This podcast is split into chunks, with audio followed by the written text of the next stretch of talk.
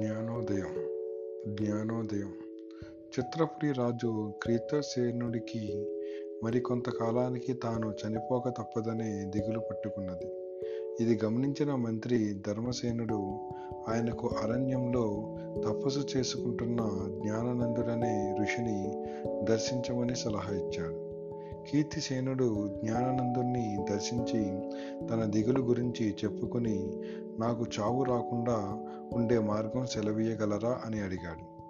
జ్ఞానానందుడు చిరునవ్వి నవ్వి నీవిప్పుడు యవ్వనంలో ఉన్నావు. ఎల్లకాలము ఇలాగే ఉండగలనన్న భ్రమలో నువ్వు చావంటే భయపడుతున్నావు. కానీ మరికొన్ని ఏళ్ళు గడిచేసరికి నువ్వు వృద్ధుడి అవుతావు కంటి చూపు వినికిడి శక్తి తగ్గుతుంది.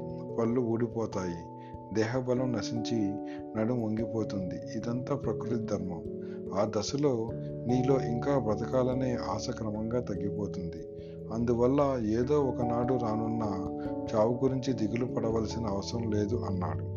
కీర్తిశేషుడు జ్ఞానానందుడికి నమస్కరించి జ్ఞానోదయం కలిగించారు స్వామి. నన్ను పట్టి పీడిస్తున్న దిగులు వదిలిపోయింది. సెలవు అని చెప్పి రాజధాని నగరానికి తిరిగి వచ్చాడు.